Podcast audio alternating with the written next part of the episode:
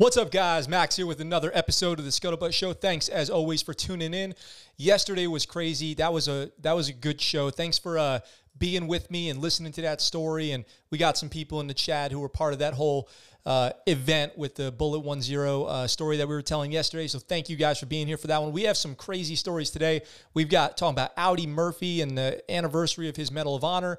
We've got uh, the Navy patenting UFOs, which is crazy. We're going to follow up on some stuff from yesterday. We've got a new unmanned boat that the Marine Corps is testing out that's going to go like some Robocop stuff out there and go patrol the oceans and be equipped with ordnance and everything. We've got a um, we got a story about the Navy band. We've got Army regulation changes. We've got Af- stuff out of Afghanistan. We have a crazy story, a lot to cover. But first of all, first of all, we got to talk about yesterday. So, about yesterday, we did that Navy band covers Taylor Swift Sea Shanty, which was a lot of fun. And in that episode, uh, or in that segment, Justin in the chat said, have you seen the Lion King one? And I was like, oh, I have not seen the Lion King one. He goes, you, know, check out the Lion King one. It'll be worth your time. I go to tune into the Lion King one. I go Google Navy Band Lion King, and uh, what I found just shook me to my core. So, very first thing we're going to do today, hope you guys are ready for some music. We're going to check out, um, we're going to do a little segment Navy Veteran Reacts to Navy Band covering the Lion King. So, let me switch over here and let me uh, bring up the Lion King video. And I hope you guys are ready because we're about to get down. We're about to get down with some Lion King. So, this is the Navy Band covering Circle of Life. That's what we're about to listen to. As always, subscribe, share the video. Links down below about how you can support the channel, donations, Patreon, whatever you want to do. I just appreciate you being here right now. One of the best ways you can support the channel is just inviting people to come watch the video. So, without further ado, here is The Lion King Circle of Life by the Navy Band. Let's do this.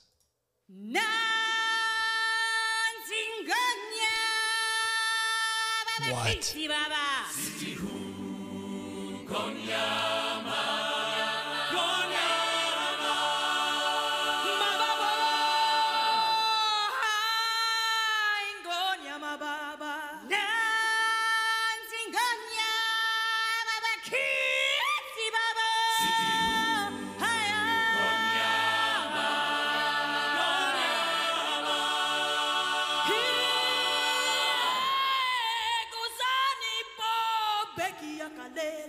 That's every Filipino in the Navy, by the way.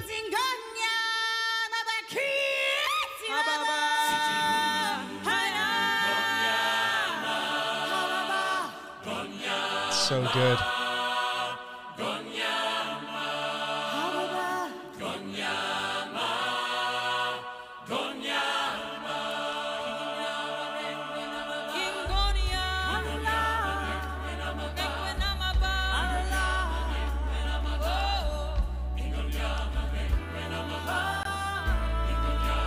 Their OIC is like, this is not very good.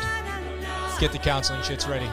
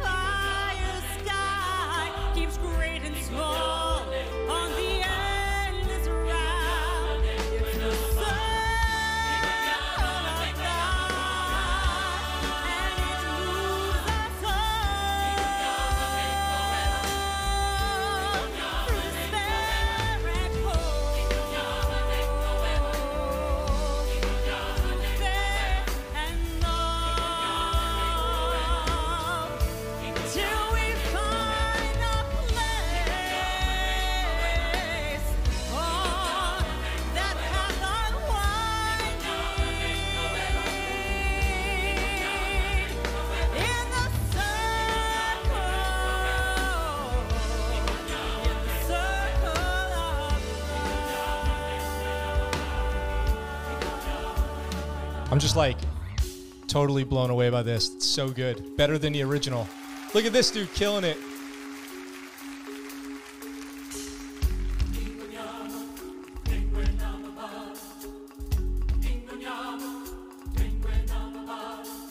night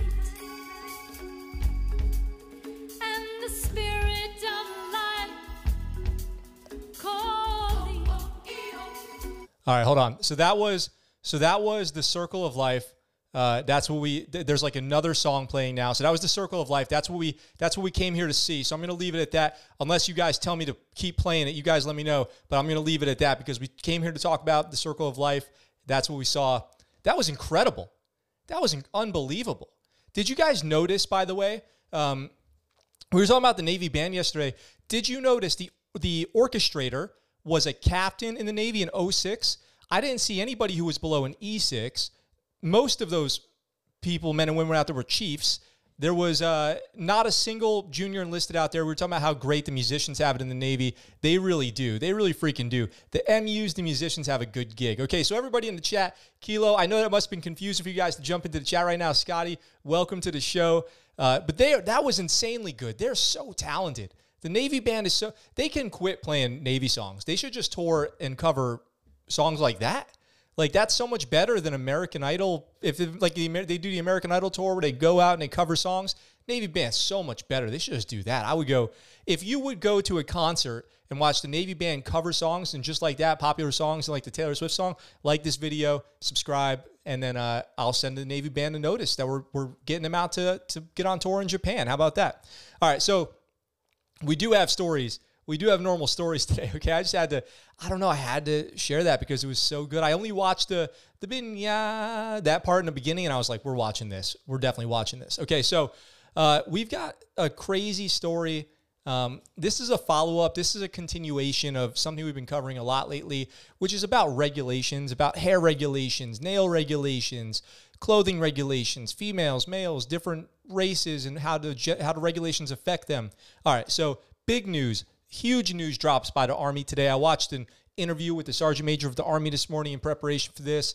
Uh, we got good news and we got bad news. So here we go. Out of the Army, and this is just on the they're piggybacking off the Air Force. You know how we love to do our piggybacking. They were piggybacking off the Air Force on their regulation changes. So here we go.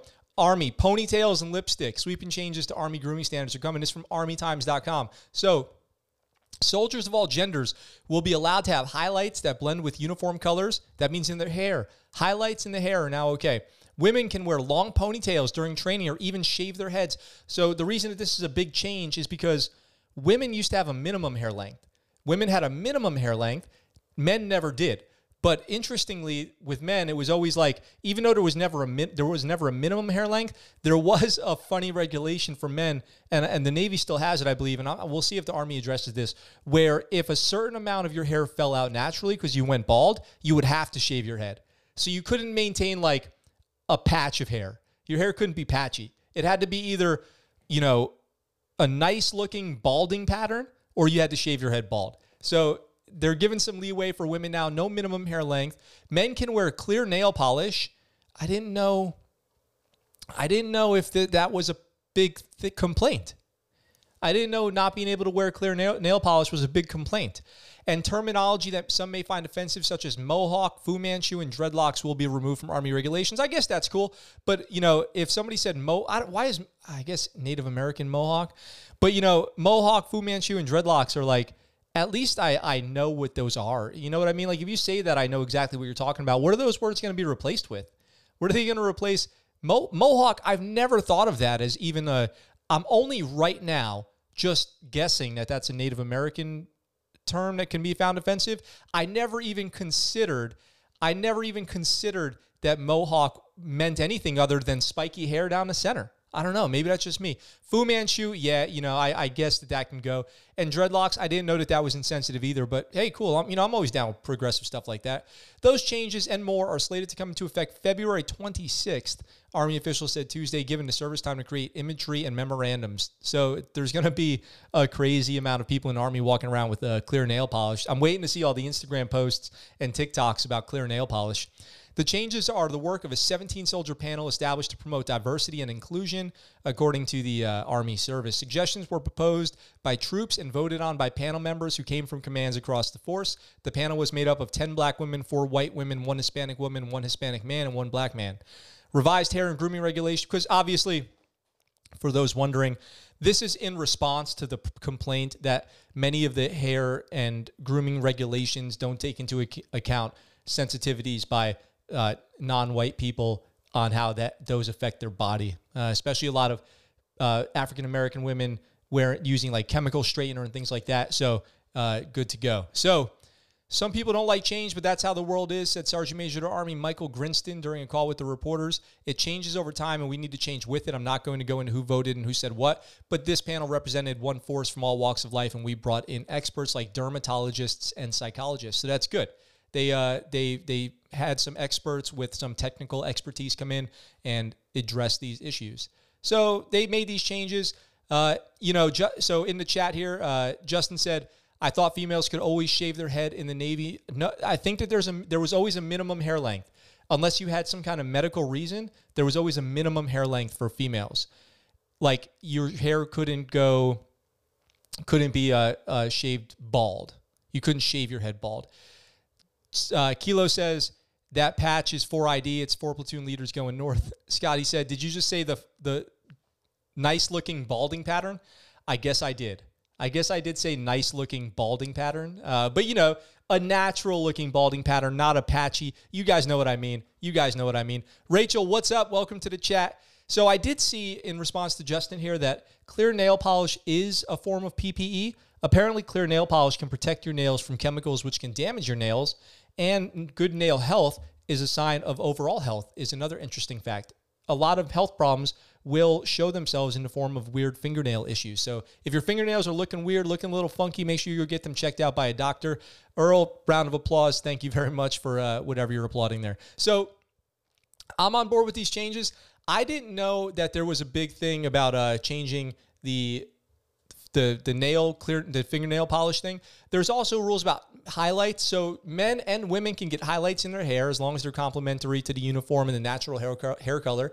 And additionally, one other thing I didn't see mentioned there is that you can you can uh, dye your hair if you're a female. You can dye your hair any natural color, not just a natural color for you. So if you're Asian, you can dye your hair blonde now because blonde is a natural hair color, but not a natural hair color for Asians. So you can dye your hair blonde if you're Asian, anything like that. So people in the army are probably about to get weird with their grooming regulations, and I guess that that's uh, going to be interesting. And I'm always down with that. I like to, I'd like to see people express themselves, you know, a little bit. Like I said in an earlier episode, if it's not making the military any less lethal and it's making people happier, I don't see why you wouldn't do it. So Justin says, jokes me, good to know, and knowing is half the battle. That's it. You know what I always said, Justin? I always said, knowing you know, from G.I. Joe, knowing is half the battle, but the other half is unspeakable acts of violence, and we need to address that too. So half the battle is knowing, but the other half is uh, unthinkable, and most people should never have to know about the other half. All right, so we do have a lot of stuff to get through today. We're already 15 minutes into the show. We do have another video coming up. So if you guys like videos, you're lucky because we have another one today. It's going to be pretty interesting. Maybe somebody in the chat can help explain uh, the next video that we're going to watch. But the next story is not a video. The next story is from military.com, and it is amid Biden ordered review of Afghanistan troop drawdown report finds Al Qaeda gaining strength. I'm not surprised to hear this. We talked about this, frankly, yesterday. The Biden administration's review of the Afghanistan withdrawal strategy under new Defense Secretary Lloyd Austin has been complicated by a Treasury Department report that Al Qaeda has been gaining strength and raising money through continuing close ties to the Taliban. So, a resurgence of Al Qaeda in Afghanistan. By the way, if you don't remember, bin Laden was Al Qaeda, and we went to go hunt Al Qaeda in Afghanistan originally. And when Al Qaeda was defeated, the enemy became the Taliban as a kind of general statement of what happened over there. So Al Qaeda is gaining strength in Afghanistan while continuing to operate with the Taliban under the Taliban's protection, according to the January 4th Treasury report. And that went to the Defense Department's Inspector General. Al Qaeda also has parlayed cooperation with the Taliban to raise money through donations from like minded supporters and from individuals who believe that their money is supporting humanitarian or charitable causes. Now, I feel like that's a weird wording for that. Like, I wish they would say other terrorism empathizers, you know, sympathizers, because the Taliban is not doing anything too great over there. And Al Qaeda is certainly not an organization you want to find yourself involved with. At least the Taliban claim on the surface to be a political organization who just want control of Afghanistan. Not they're bad. They're definitely bad, but they want political control of Afghanistan. Al Qaeda is a terrorist organization. So I wonder who's supporting them financially. I wonder where they're getting their donations from because if you remember, Al Qaeda took a lot of money from state sponsors like Saudi Arabia as well as wealthy individual donors who supported their attack on America. So this is definitely a scary thing. The fact that Al Qaeda is raising money and growing in strength in Afghanistan, which was which did lay the ground for them to be able to commit the attacks on 9/11. Al Qaeda capitalized on its relationship with the Taliban through a network of mentors and advisors who were embedded with the Taliban, providing advice, guidance, and financial support. So it says here the Treasury report backs up October statements in a webinar by Edmund Fitton Brown, the British head of the United Nations and analytical support and sanctions monitoring team for Al Qaeda, the Islamic State, and the Taliban. So wait a second. Backs up October statements in a webinar a webinar by Edmund Fitton Brown, the British head of the United Nations Analytical Support and Sanctions Monitoring Team for Al Qaeda, ISIS, and the Taliban. United Nations Analytical Support and Sanctions Monitoring Team. I'd like to know more about that. Fitton Brown appeared to suggest that the U.S. was underestimating Al Qaeda's resilience and the continuing threat posed by its fighters to the peace process. He said senior Al Qaeda leaders remain in Afghanistan as well as hundreds of armed operatives, according to a Voice of America report on the webinar. Now, interestingly, this goes back to what I was saying about how the United States has not been fully engaged in a in a country changing conflict in Afghanistan in well over a decade. We've just been there providing operational support while we draw down and close down bases. And this started in in the end of you know Bush's presidency was amped up big time by Obama and then amplified even more by Trump as the drawdown in Afghanistan lasted for 12 years, something like that, up until now. I mean, we really started drawing down like 2009, 2010. We started going, the country's going to, the military effort's going to be all Afghani. That was the goal, right? The goal was the military effort will be all Afghani unilaterally without the support of the United States, and we never got there. I think the drawdown was, you know, so quick and the mission changed so rapidly and became so much political about not having you know US military killed or you know whatever it was not having civcas civilian casualties collateral damage things like that the the the, the coin counterinsurgency operations the hearts and minds stuff it really made a very very fertile ground for Al Qaeda and Taliban to start restructuring and the local armies did not do a great job countering them. So the Treasury report, Fitton Brown statements call into question the February 2020 agreement signed by the U.S. and Taliban in Doha, Qatar, which called for the Taliban to cut ties to Al Qaeda and reduce levels of violence while aiming for a ceasefire peace agreement with the Kabul government. I've said on this show from the very beginning of the peace talks, you can't take those seriously. You cannot take what the Taliban says as far as a ceasefire goes seriously. It doesn't even make sense. They're not even well organized enough to have a ceasefire. They couldn't even put the word out to all their, you know, members and supporters. So, Army General Austin Miller, commander of U.S. NATO forces in Afghanistan, and Army and Marine General Frank McKenzie, head of U.S. CENTCOM, have said repeatedly that the Taliban is still attacking Afghan security forces and civilians, obviously, and we've had air, we've been doing airstrikes over there. In reducing the number of U.S. troops in Afghanistan from 4,500 to 2,500 in the waning days of his administration, Donald Trump said he was fulfilling a commitment to end the U.S. forever wars. The Biden administration has now pledged a review of the withdrawal strategy and the February 2020 peace deal with the Taliban. I don't think that it was ever appropriate to give Donald Trump credit for peace talks in Afghanistan because, like I said, I think they were all BS. But it's also not good to amp up troop numbers by a thousand. It's not going to do make any difference. But here it says a council in foreign relations uh, from Monday, retired Army General David Petraeus said, "You don't end an endless war simply by taking U.S. troops out of the equation." Here's a quote from Petraeus. We can easily afford, for example, 10,000 troops in Afghanistan. The former commander of U.S. force in Afghanistan said, I'm concerned about the collapse of the Afghan security forces, he said, adding that the Taliban certainly haven't reduced the level of violence. I suspect that will be near the top of Jake Sullivan's list of issues to address. The issue here, you guys, is the Afghan army has never showed the ability to stand and operate unilaterally. And I don't think that adding American troops back to Afghanistan or any sort of, you know, upping of our support over there is going to change that fact. The Afghanis are not prepared and committed to take back control of their country from Al Qaeda in Afghanistan for whatever reason. And without that being a big commitment that they're willing to make, I don't see why the United States, except in protection of its own interests, should send more troops over there. I'm willing to hear other ideas about that, but that's what I think. Earl says Does the hair dye include eyebrows? That's a great question. I don't know. Um, we'll wait and see for the new Army Regulation 670 1 to come out. Kilo says, kind of make you miss the good old days of the Mujahideen. well, the if you look back at the uh, original you know efforts of SF forces in Afghanistan 2001 2002 uh, some of the stories I've heard out there were kind of insane on how we operated and it really changed after 2003 when uh, the U.S. declared victory in Afghanistan and from that the drawdown really started in 2003 even though troop numbers went up with different surges and everything when the operation went to coin counterinsurgency hearts and minds stuff that was when the drawdown really began um, in in one sense so you know, it's 2021. Joe Biden is president. There's a lot of social efforts going on, and I support a lot of them. And then you get some, and then we got a lot of naysayers, people saying, you know, military's not a place for social experiments, and we don't need to be very sympathetic, and we don't need to be soft on people. And you know, what happened to tough people? Where all the tough people at? And then you get a story like this, and it makes you go, well, there goes any idea of us being further ahead than we thought, which is the Pentagon tried to bury an alarming survey about widespread racism in the ranks. And so we'll see what this means about trying to bury a survey. For years, the Pentagon sat on a 2017 survey showing that nearly a third of black service members who responded had experienced racism, and few troops had faith in the process of officially reporting racism. Only after Reuters reporter Phil Stewart first revealed in December that the Defense Department had buried the survey results in the bowels of the Pentagon did the military finally release it. Wow, interesting. So here's an issue of a, a, a news reporter, a journalist, uncovering something and uh, getting it released to the public. Upon reading a recently released and lengthy 300 page report, it immediately becomes clear why the Pentagon kept the document buried for so long.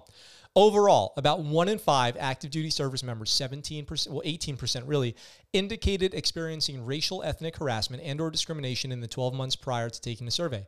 That's according to a copy of the survey. Black and Asian members, 31% and 23%, were more likely to indicate experiencing racial ethnic harassment, discrimination than other active duty service members, whereas white members, 12%, reported were less likely. Overall, total minority, 24.5% members, were more likely to indicate experiencing racial ethnic harassment, discrimination, whereas white members were less likely. We'll see if this article goes into describe what examples of that discrimination can look like. Uh, it, it probably ranges from feeling like they were discriminated in regards to promotion and other benefits, all through you know inconsiderate, uh, inflammatory, disrespectful comments around their workspaces. So. Moreover, the survey revealed that nearly a third of all service members did not have faith that their complaints about racial harassment and discrimination would be taken seriously if they filed an official report. Do you think that number went up after finding out that this survey got buried by the Pentagon in 2017? It's probably 100% now. In fact, 30% of black respondents and 22% of Asian respondents indicated they felt their chances for getting a promotion would be worse if they reported racial harassment and discrimination. And this doesn't even go into sexual harassment. This is particularly problematic considering non white military members are more likely to experience racial, ethnic harassment, discrimination, but also have less confidence in, in the complaint process. Thus, those who are the most vulnerable may be less likely to seek the help they need. Wow. Of those service members who indicated they had officially reported being the target of racism, only 33% felt their privacy was adequ- adequately protected, and just 26% were satisfied with the reporting process overall. So these numbers are abysmal. These numbers are really bad. So, in a lengthy response to the initial Reuters story, a Defense Department spokesman acknowledged the survey's findings that more than 30% of black service members who responded indicated they had experienced racial harassment or discrimination. These problematic behaviors violate a service member's basic human dignity and jeopardize readiness of our military units. This misconduct is intolerable, said Army Major Cesar Santiago. Every incident of harassment or other impermissible discrimination is an affront to department's values, to the department's values. Finally, Santiago says, We understand the importance of timely transparency and recognize how the release of a 2017 data does not meet the standard of timeliness, Santiago said. The DoD has actions in place to ensure more timely release of racial ethnic data in the future. Interesting. I wonder what that means and if we will see that. I think I've mentioned this on the show before. My memory, if it serves me correctly, and I'm not always sure it does, you know, a lot of these things are from such a long time ago. I hope I'm always getting my facts right. I usually fact check myself by reaching out to people I knew who worked with me around this time. But I'm pretty sure on one of those surveys, I actually reported I had seen some racial discrimination with some people that we worked with in our shop from some senior people. Uh, but I can't remember if anything ever came of it. Because you know what happens? So here's what happens for everybody who doesn't understand or isn't in the military or hasn't been in a long time. You do these surveys, these command climate surveys, at least in the Navy. I'm only going to say I'm sure it happens in the Navy. Every command does these command climate surveys. Within the command climate survey, there's all these questions. It is anonymous, so your participation is anonymous, and you answer these questions. Usually, it's totally disagree to totally agree, you know, and a, a variation in between of neither agree or disagree, somewhat agree. You guys know the deal. You've done these before. So you fill out these command surveys, and then it asks you to make a statement if you want to about some of these questions. So if you answered totally agree, state why. If you answered totally disagree, state why. And then what happens is after those surveys get sent off to you know the bean counters the survey doers the scantron machines that the navy has they send back a report to the command that's made public to all the command members that says 80% of the command reported you know this 30% reported that 20% reported this now this pentagon survey it doesn't say what this survey was who initiated it who participated in it but it must have been service wide uh, if, if anybody remembers taking a survey in 2017 about kind of command climate, racial equity, equality, discrimination, and harassment, let me know. I don't remember. I don't remember ever hearing about that, either when I was in the Navy or when I had uh, gotten out and working as a civilian.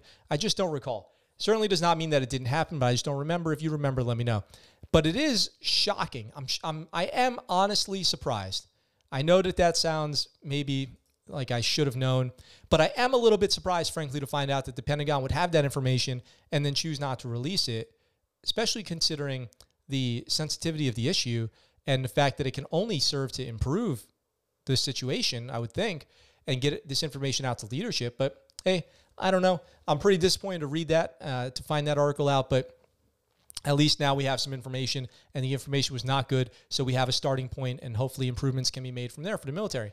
Um, and uh, yeah, so I'm just going to leave it at that for now. So thank you guys for tuning in. I see some names out there that I haven't seen before or haven't seen in a while. So Amor, thank you. The first one I could catch. Thank you for tuning in. I really appreciate it. Uh, if you haven't already subscribed to the channel, shared the video, you know, whatever it is, all the ways to support the channel are down in the chat. Scotty says, I do remember this survey, and race has been in every survey I have taken since. Um, I think race has been in every survey I've taken ever.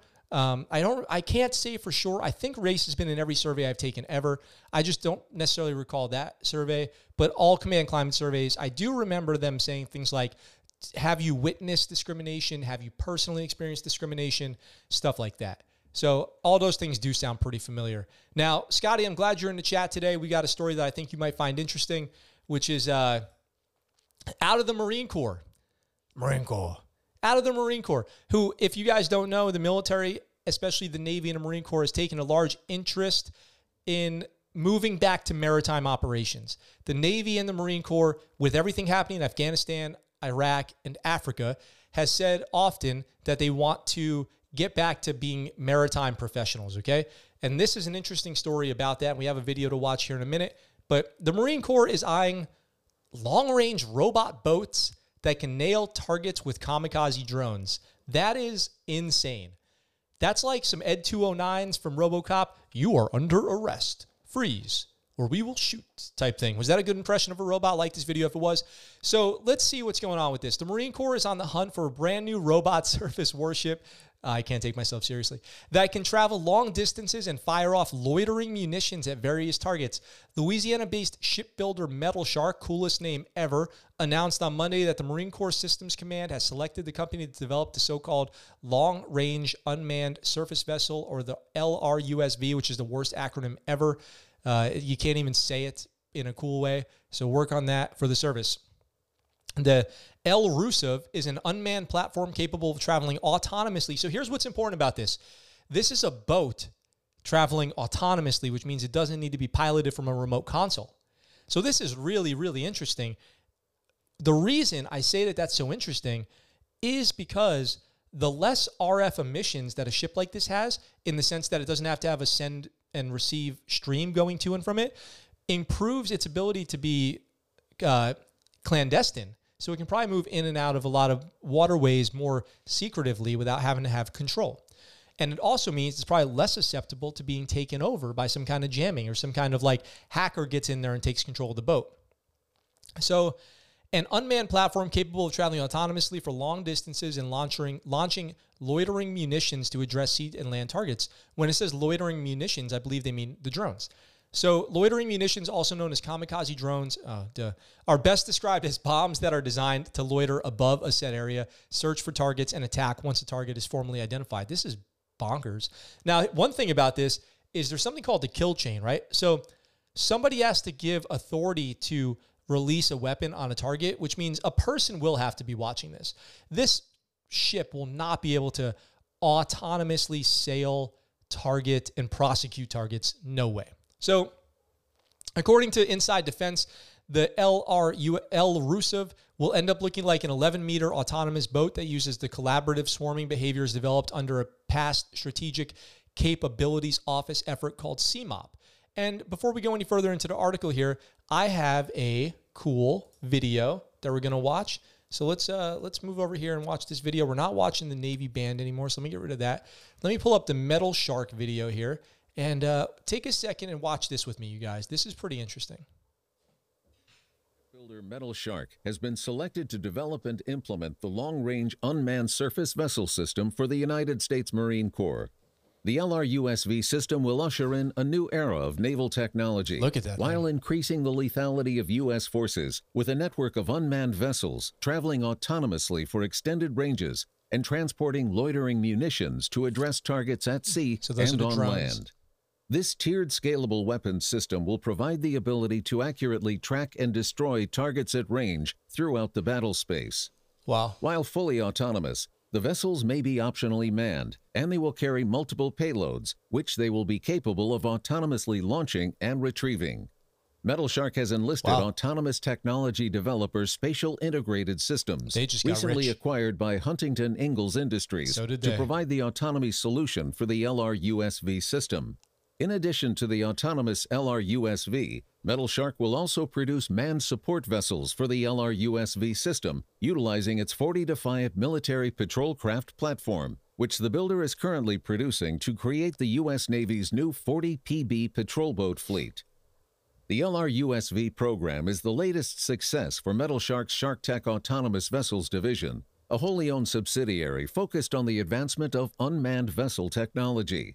In September, it was announced that the United States Coast Guard had selected a 29 foot SharkTech autonomous test vessel equipped with autonomy by Boston based technology developer Sea Machines for evaluation by the Coast Guard Research and Development Center.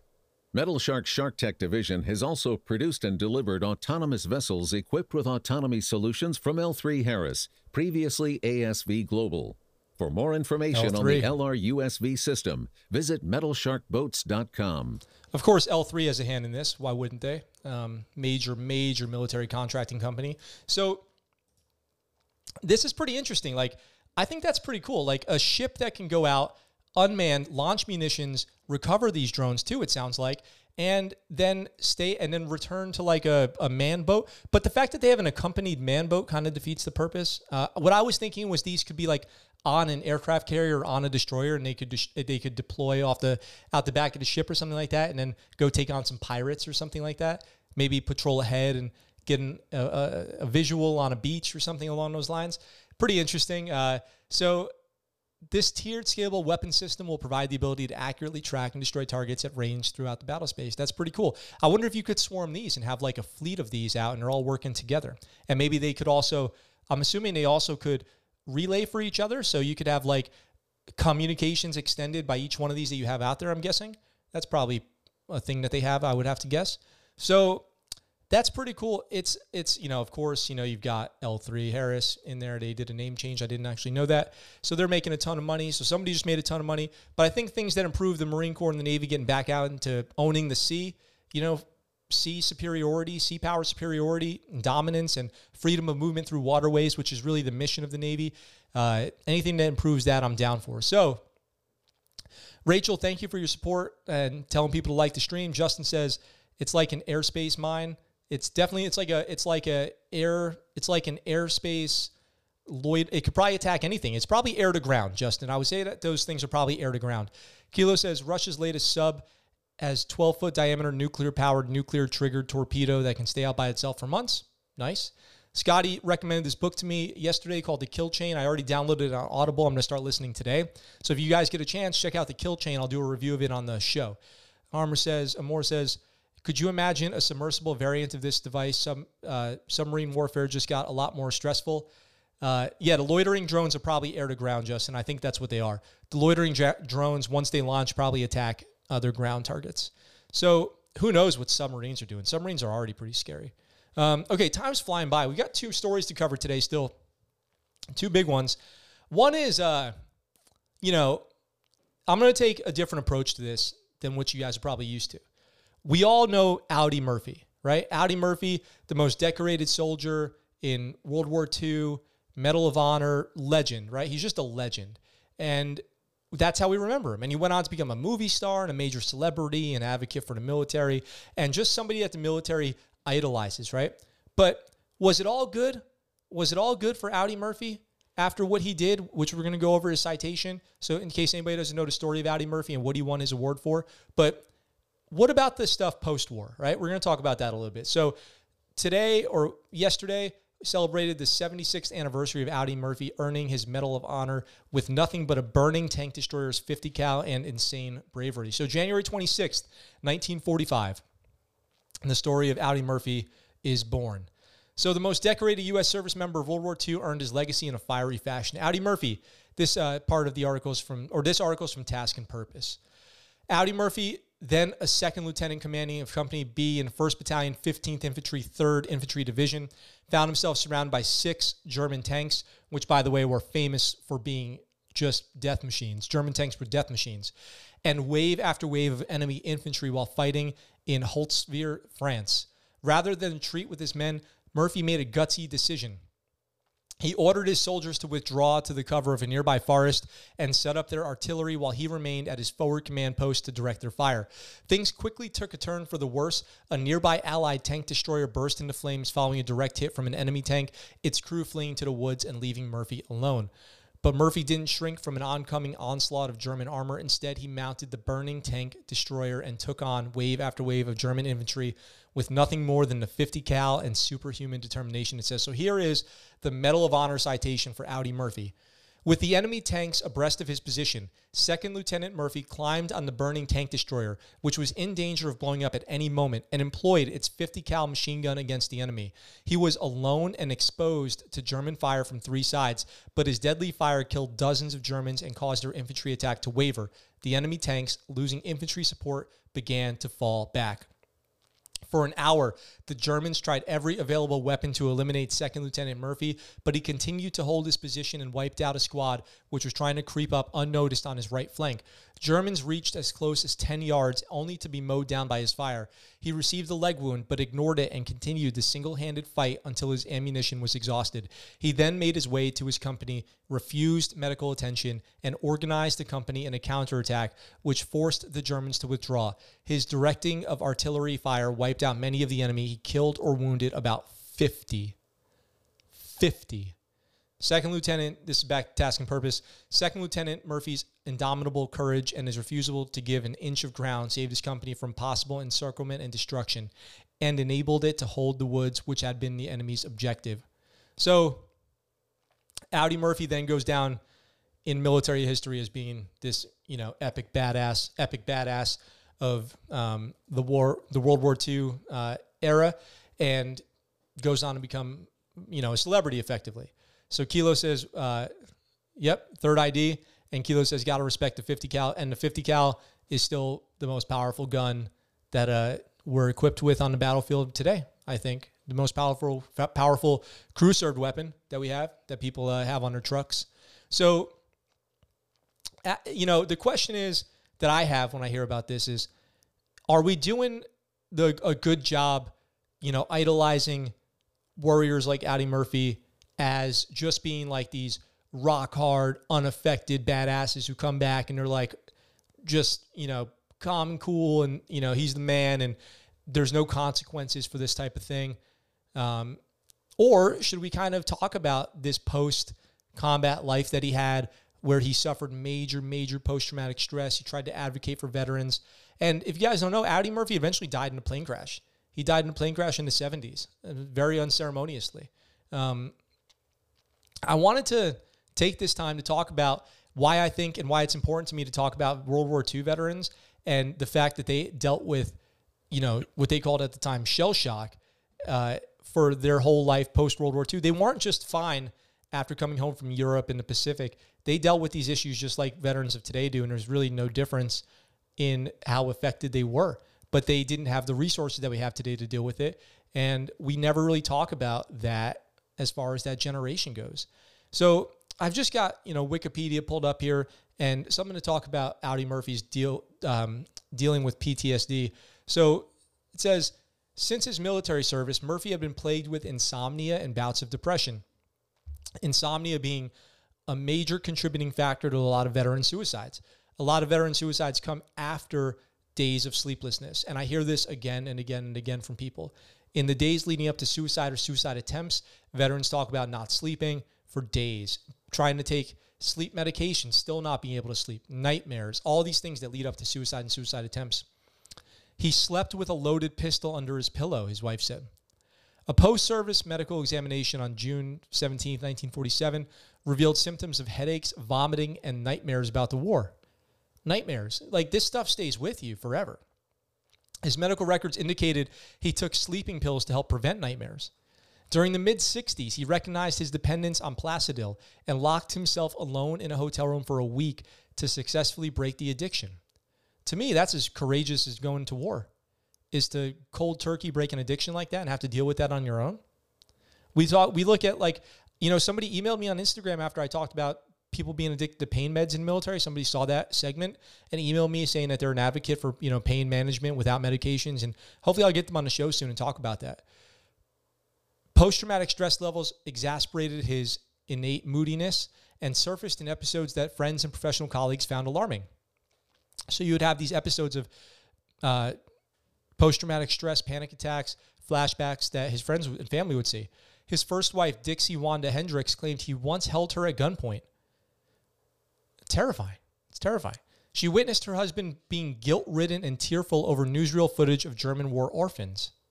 So he dealt with guilt of his part in the slaying of Germans, and I'm sure the death of many German civilians.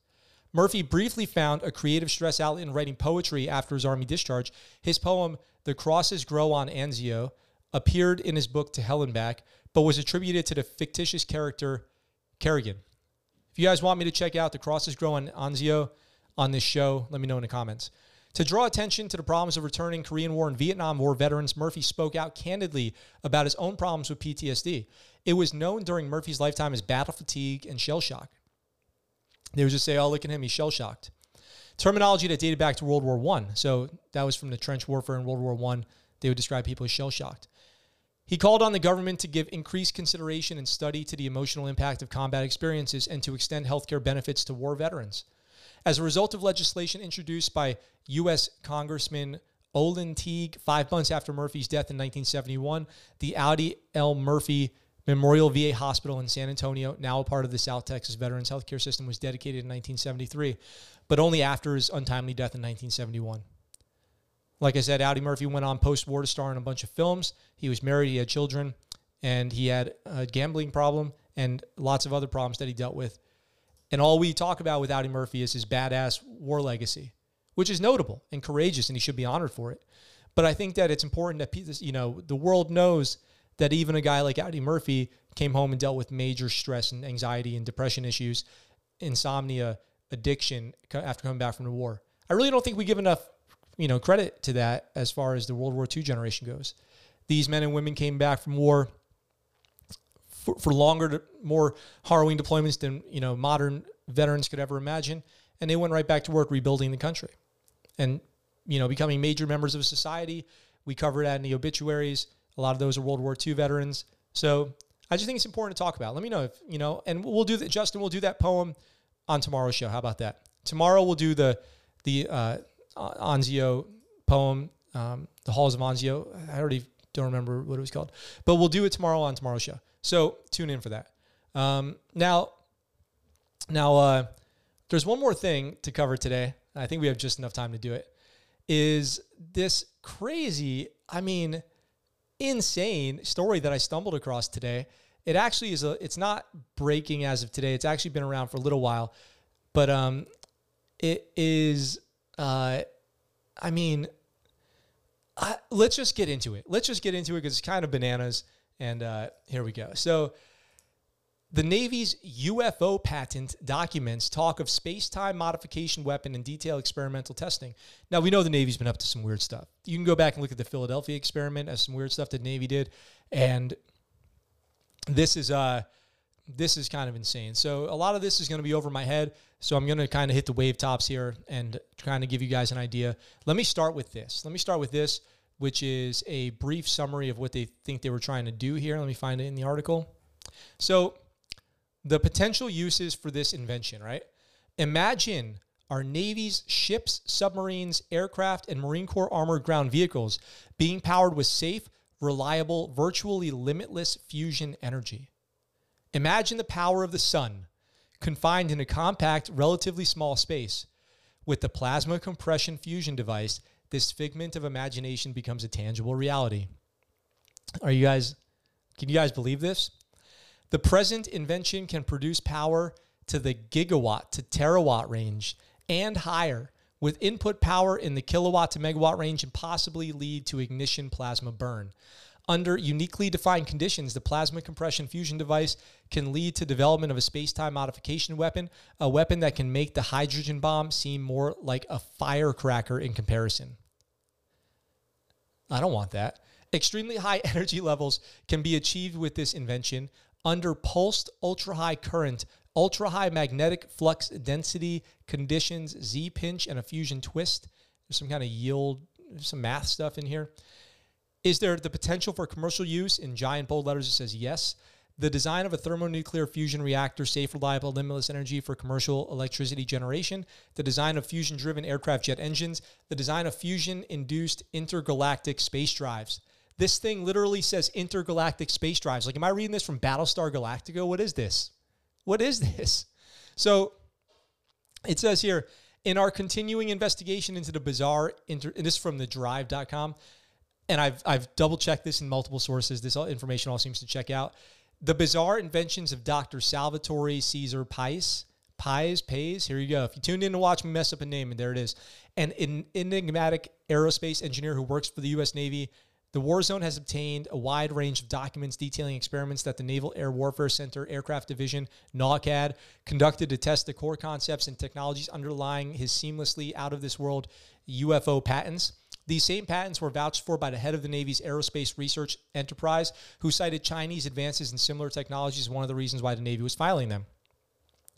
The War Zone's most recent report on strange circumstances surrounding these patents underlined that there were indeed some type of physical experiments conducted related to them, even if very limited. Now, new Freedom of Information Act releases provide unprecedented insights not just into how seriously the Navy took Dr. Pies' work, but also exactly how elements of it were actually tested at the cost of hundreds of thousands of dollars, which is like nothing. It's a negligent amount of money compared to the military, and where the space and where the program may have ended up. I just add words sometimes. I just add words that aren't even there sometimes. The materials even include mentions of a space time modification weapon, a weapon that can make the hydrogen bomb seem more like a firecracker. That's, you know, let me pause here for a second, address the comments and, and just say something. You guys have heard me say this on the show before. It's a, one of the most powerful quotes I've ever heard, and it always stays with me, and it's important that I repeat it now. It's an Albert Einstein quote. It said, he said, I do not know with which weapons World War III will be fought with, but World War IV will be fought with sticks and stones. That quote, if you don't understand, what he's saying is with the development of weapons beyond nuclear, nuclear and beyond, another world war would prove so destructive that there would be no technology left. There would be nothing left. We would just fight. The remaining people would have nothing to fight with but sticks and stones. So there, heed the warnings heed the warnings from smarter people than myself, from smarter people than anybody watching this show about the power, the destructive power, and the horror of these types of super weapons.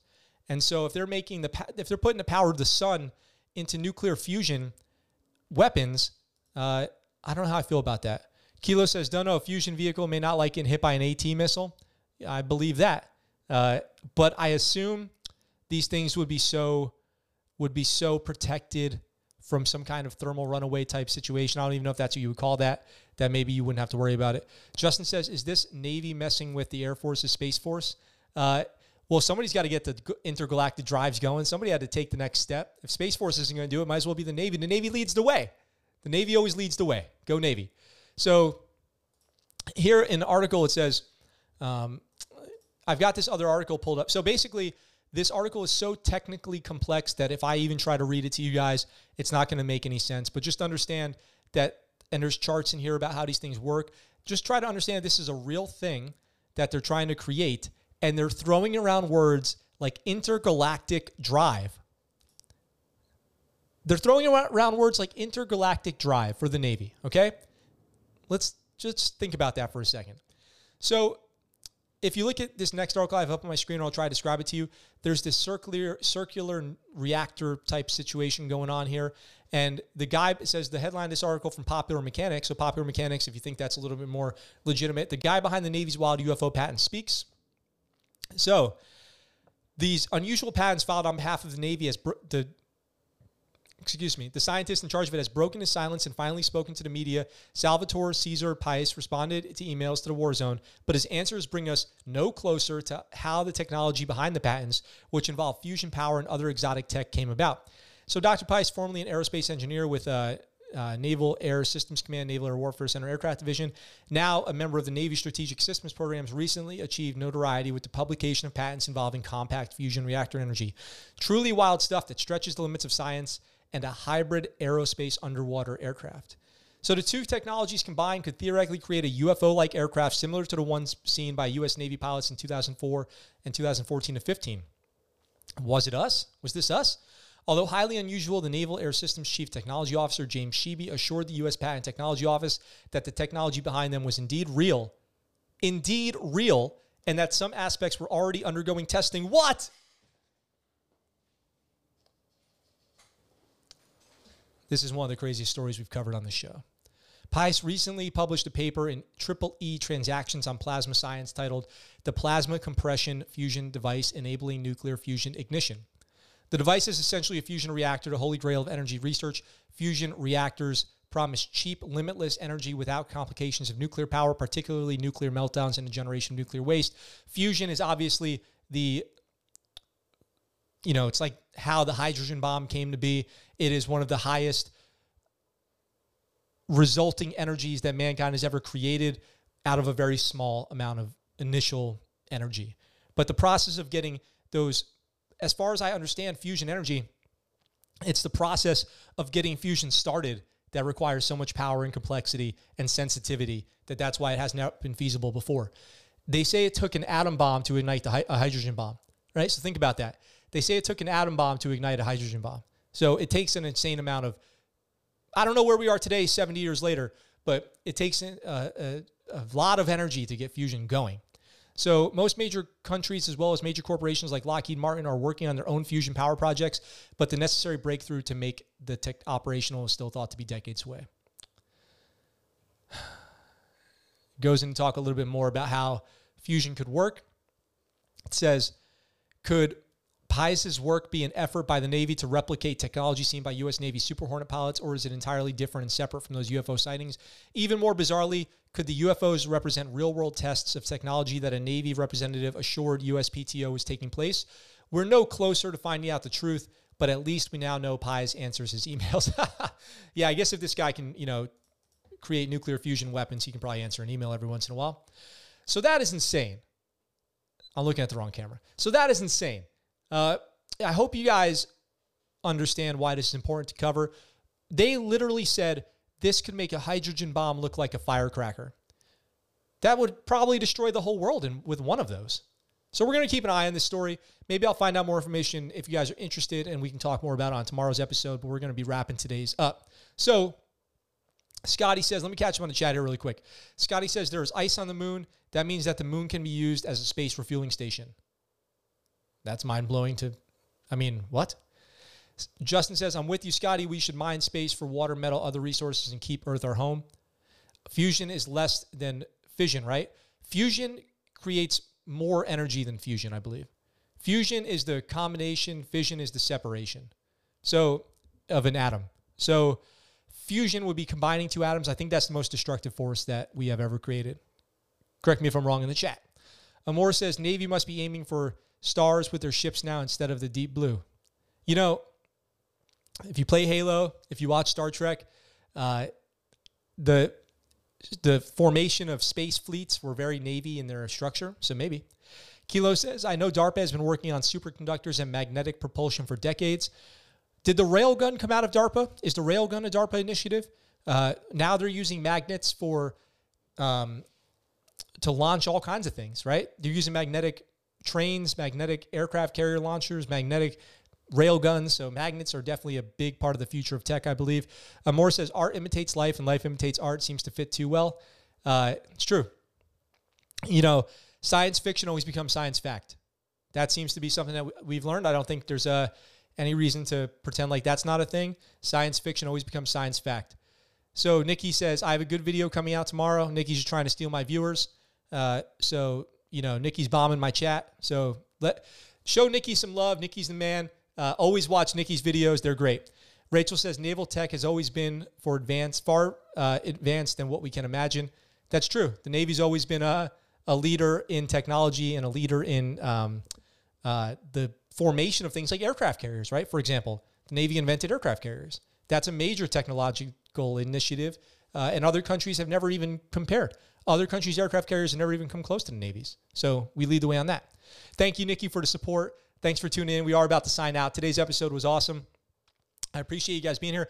As always, links in the description down below of how you can support the channel. You can become a Patreon, a patron. You can uh, donate. You can like and share this video. That's what I really want is for you guys to share the content, share the video, invite people to the chat, get the chats popping. They're going great. I love having you guys here every day. We've got one more show tomorrow. I'll be reading. I'll be uh, talking about that poem from Audie Murphy about Anzio. Anzio referenced in the movie The Liberator as the most violent and horrible experience of uh, the the life of the soldiers and featured in that movie. And um, so, I guess with that being said, thank you guys for tuning in to the Scuttlebutt Show. We're growing. The show's blowing up right now. We're getting up to 820 subscribers on YouTube, over 800 people on Instagram. People are hitting me up on Facebook. I got an interesting Facebook post today from somebody who wanted to talk about UFOs. As a matter of fact, we'll see if anything develops out of that. Kilo says Air Force is up there on the advancement in flight too. Yes, that is true. And I, I'm interested to see if now we come to find out that those Tic Tac UFOs that the Navy spotted back in the day were actually just us testing our own gear. That would be bonkers. That would be totally bonkers. So, with that being said, I appreciate you guys being here. I look forward to talking to you tomorrow. I am out for now.